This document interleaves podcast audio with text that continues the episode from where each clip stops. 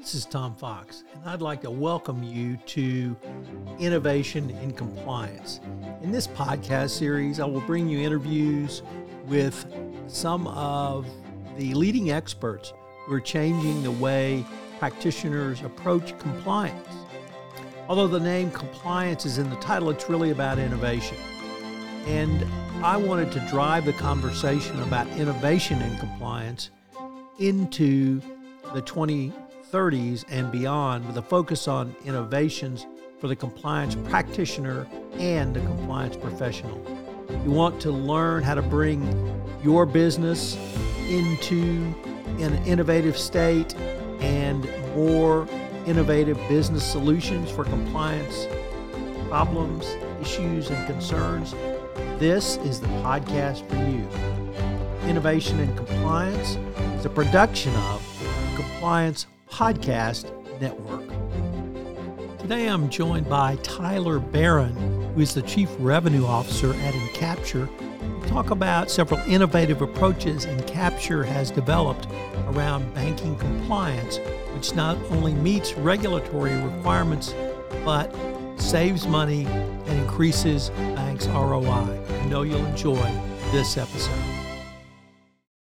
Everyone, this is Tom Fox back for another episode, and I'm thrilled today for two reasons. First of all, I have Tyler Barron with me from Encapture, but second of all, a fellow Texan. So I don't get to do that very often, but we're going to celebrate Encapture. We're going to celebrate Tyler, and we're going to celebrate the great state of Texas. So, Tyler, first of all, welcome and thank you so much for taking the time to visit with me today.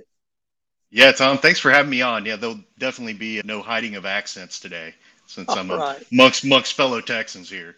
Appreciate so it, Tom. Could, uh, could you tell us your professional background, Tyler? Yeah, so I've been around early growth software companies pretty much my whole entire career. I've been with Encapture. This is coming on my fourth year. It's been a really great journey. I my responsibility here, I'm chief revenue officer, and really that's managing and the strategy behind our go-to-market team. So the way at which we engage banks and customers and take them through the journey of ultimately evaluating our products and figuring out a way to, to bring them into to paying subscribing members of our software Encapture. But uh, yeah, I've been around this pretty much my whole entire career. I've been in a lot of different industries in terms of software companies that the solutions provided, everything from construction and oil and gas and manufacturing to government and higher ed. This was actually my journey here Encapture was my first time really engaging with the financial services industry as a vendor and a service provider and it's been a really good experience. It's been different. I think all these different industries have their own unique challenges, but it's a it's been a good journey. So, could you tell us a little bit about Encapture? You touched on who some of your client base is, but what are your key products? Yeah, so we're actually more of a platform than an individual product. So, really, what we do is we provide a machine learning platform for banks, credit unions, lenders that ultimately helps them become more efficient in their process around just back office steps, but like in particular, and, and, one of the things we'll probably speak on a lot today, just a lot of this compliance and data reporting and data collection. So, you know, a lot of these processes that we help banks and lenders with, they're having to individually go and look at documents, collect this data, ultimately spend a lot of time scrubbing this data, making sure it's correct, and then getting it into a reportable format for whatever regulatory body. And what we're able to do is, as a machine learning platform and a document automation tool, is triangulate those three pieces, which is looking at the documents, using machine learning to automatically recognize what they are, figure out if there's any inconsistencies in data, and then ultimately make teams more efficient with that reporting process and allow them to proceed more confidently, knowing that they're submitting correct data to the regulatory authorities.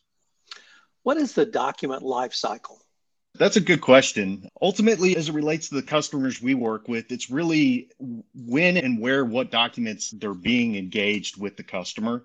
Ultimately, we would deal a lot with lending life cycles. There's the point of inception, right, to where these documents are being received into these banks, into these lenders and those documents are being received from lots of different channels. And that it's an interesting problem right?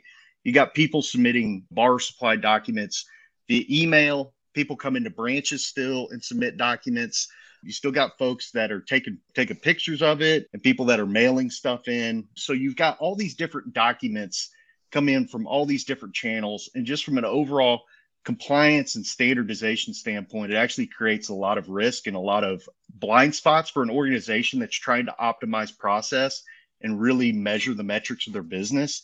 Because if it's going into all these different buckets and there's really no good way of tracking that, then that's a blind spot in itself. So, as it relates to the document lifecycle, that point of inception is something that that we triage first, which is, hey, how do we put like an enterprise blanket on which the, all the different way documents are received at inception, so ultimately we can get them into the right pipelines and processes.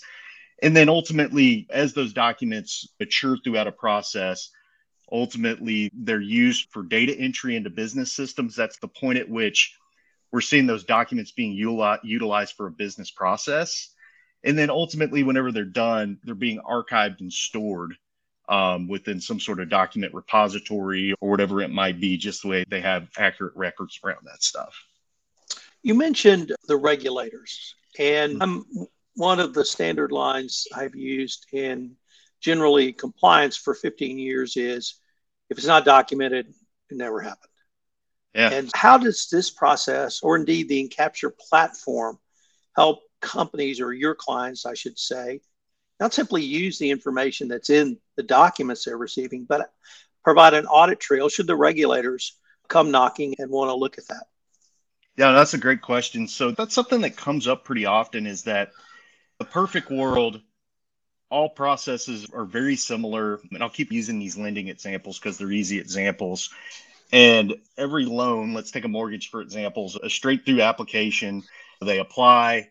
Ultimately, it's the same property that they applied for was the property that that ultimately gets a credit decision and gets funded, and all that stuff gets documented. But the reality is that there's always situations because you're dealing with an outside party, meaning meaning the customer and borrower.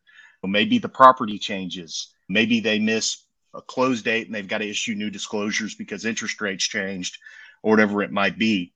And so there's all these kind of little situational contexts that require a lot of triaging between compliance and operations teams. And what we've seen is that if you just simply just pass all this data through, then somebody needs to provide a documented explanation around why something was handled the way it was handled. And so what we do around things like HMDA compliance for mortgage or CRA for business lending is ultimately collect those data points.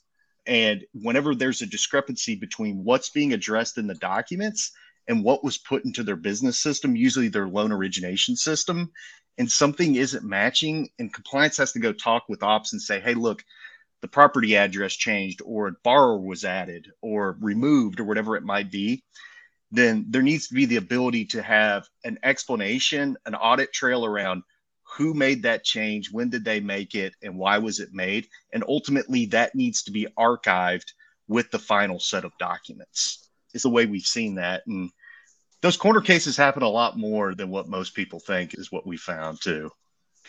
Tyler, is the message that you and your colleagues at Encapture have is are you talking to boards of directors of banks? Are you talking to chief technology officers? Is the marketplace coming to you? How does that dynamic work for you guys? Yeah, a little bit of both. I mean, definitely has a large level of business impact.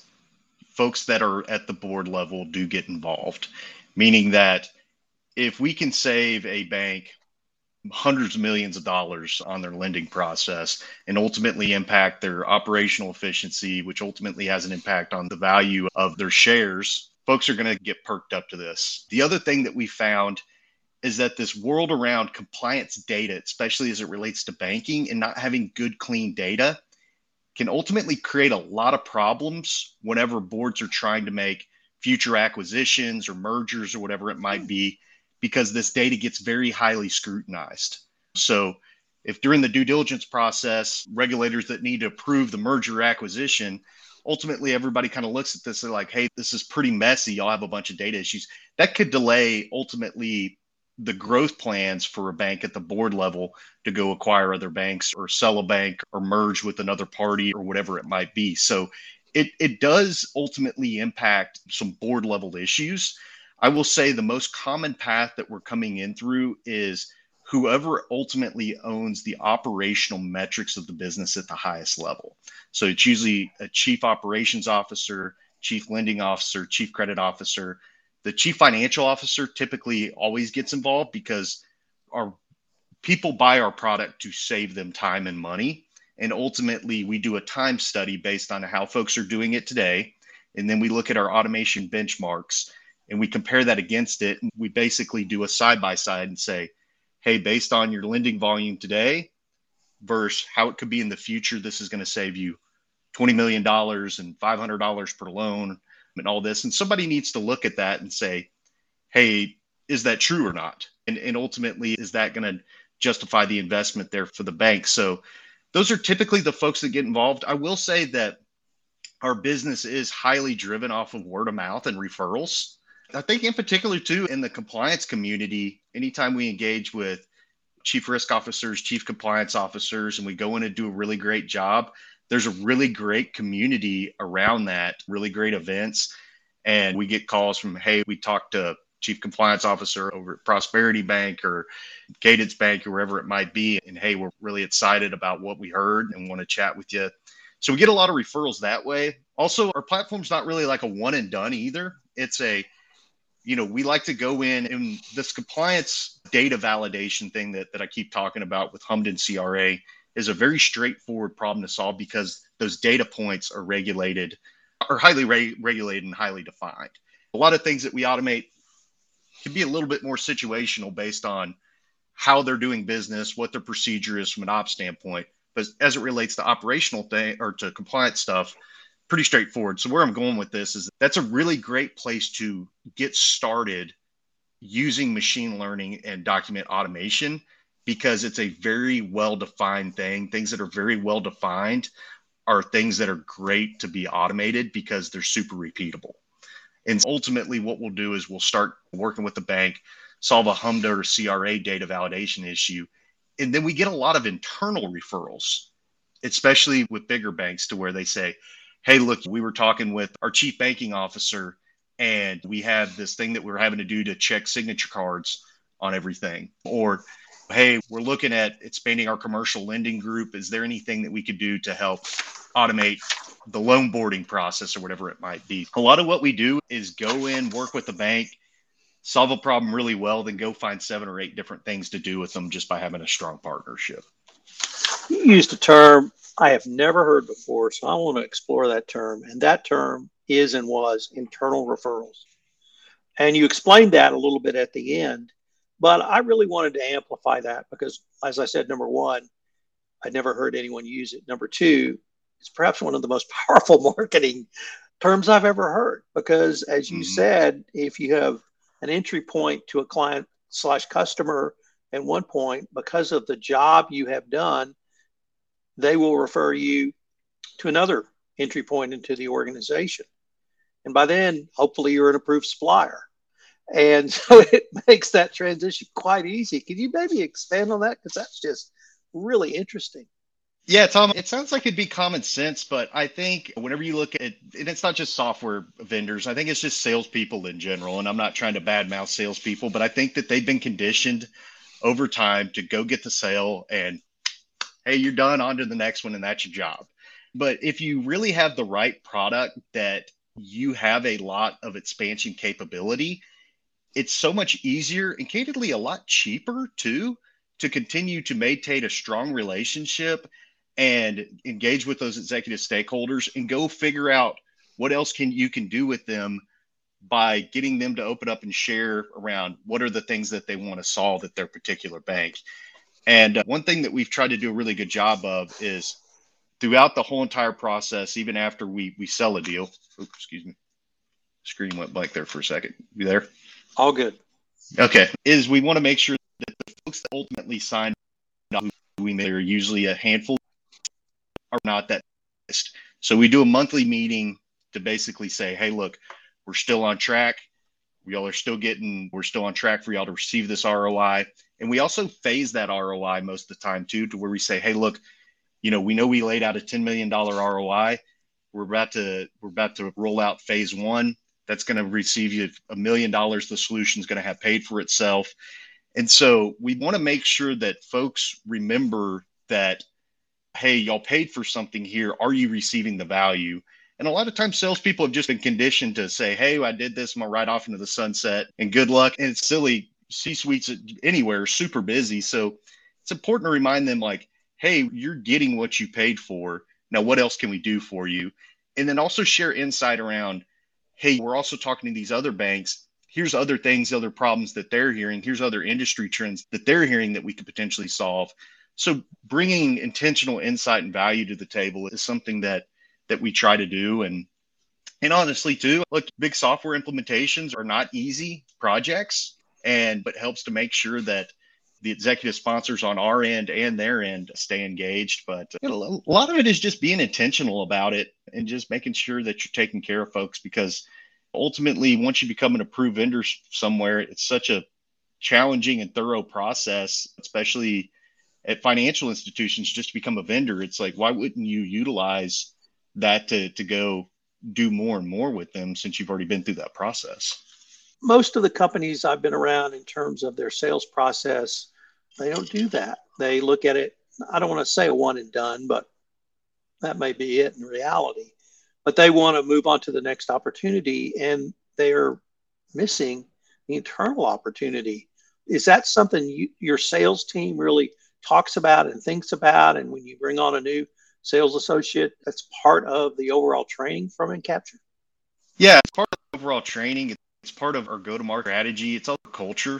Um, we take a lot of pride in making sure that the experience is very uniform, right?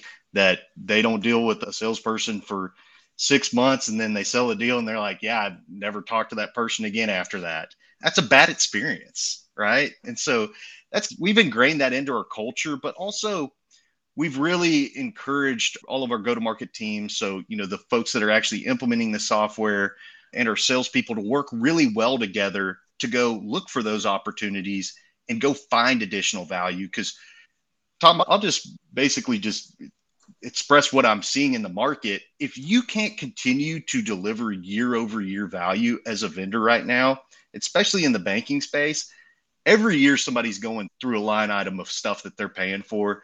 And they're really asking that question. They're like, what exactly am I getting out of this?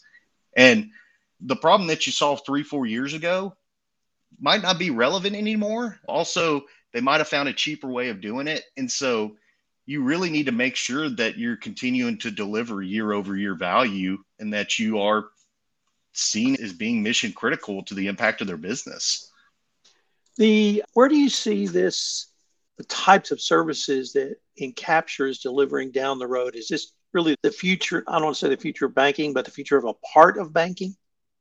Yeah, I absolutely feel we've had record quarters here for the past almost a year around this compliance data validation solution.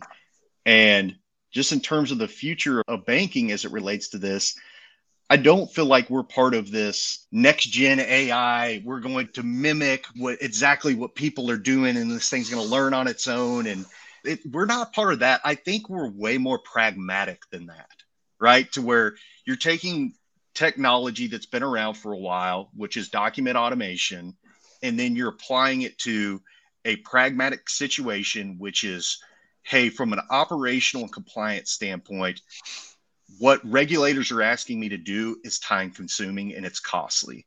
And then from a regulatory pressure standpoint, you just look at the overall banking environment regulatory environment over the past year. Um, look, I don't have a crystal ball, and Tom, you're probably way closer to this than I am. But ultimately, I haven't talked to any banking executives that think that there's going to be less regulatory pressure in the future. So you ultimately look at those three factors and it's okay, this is going to be more and more apparent. We're going to get more and more pressure. We're going to get more and more scrutiny over this. Also, financially, we need to figure out a way to be more efficient, more lean, take these types of technologies and actually apply them to pragmatic situations in our business and I really feel like what Encapture is a way of taking a technology and solving a simple problem in banking that has a big impact that people kind of surface level don't think there's that big of an issue. But if you get into the guts of this thing, you're asking folks to collect data. If you look at business systems across most banks, they don't usually have one system, right? They usually have four or five different systems. Three or four different banks have been acquired and rolled up over time. Compliance teams are ultimately having to go back and look at docs, and it's hard to look at all this different data, or the data lives here during this point in the process, then it ultimate kind of like the life cycle thing, then it ends here. And so you have all of this data everywhere, right? And ultimately you have the regulatory bodies that are that have become really data hungry. And I understand why they want to do more and more analysis, but ultimately you're putting the lifeline of the bank on the table by basically saying, what I'm submitting to you is the truth about our business. And compliance teams are having to do that by really getting into the weeds, manually pulling stuff, manually scrubbing that. And it's just inefficient right? So I would love to say that we're part of this huge next gen AI boom, blah, blah, blah. But I think we're probably more of a company that meets folks where they stand today. Right. And and I don't see that changing in the near future because I feel like folks want to pitch buzzwords and cool technology without really understanding deep level industry applications around okay, what problem can it actually solve that's going to have an impact on the banks that they're trying to serve. So that was big long-winded answer, but I feel like we're just we're a company solving a simple problem to save banks money and protect them around compliance. So I talk to a lot of entrepreneurs and innovators, and the ones I love are the ones who look at the same problem I do and see a completely different solution. And you, uh, I think, articulated that as well as anyone. So kudos. But unfortunately, Tyler, we're near the end of our time for this episode. But before we leave, I wanted to ask you if our listeners wanted any more information on yourself and capture, what would be best place or places for them to go? Yeah, Tom, appreciate it. Definitely have enjoyed it today. If y'all need any other information, want to get in touch with myself or anybody on the Encapture team, just please go to encapture.com and would love to hear from you. Tyler, I greatly hope we can continue this conversation. Absolutely. Thanks, Tom. Thanks for having me.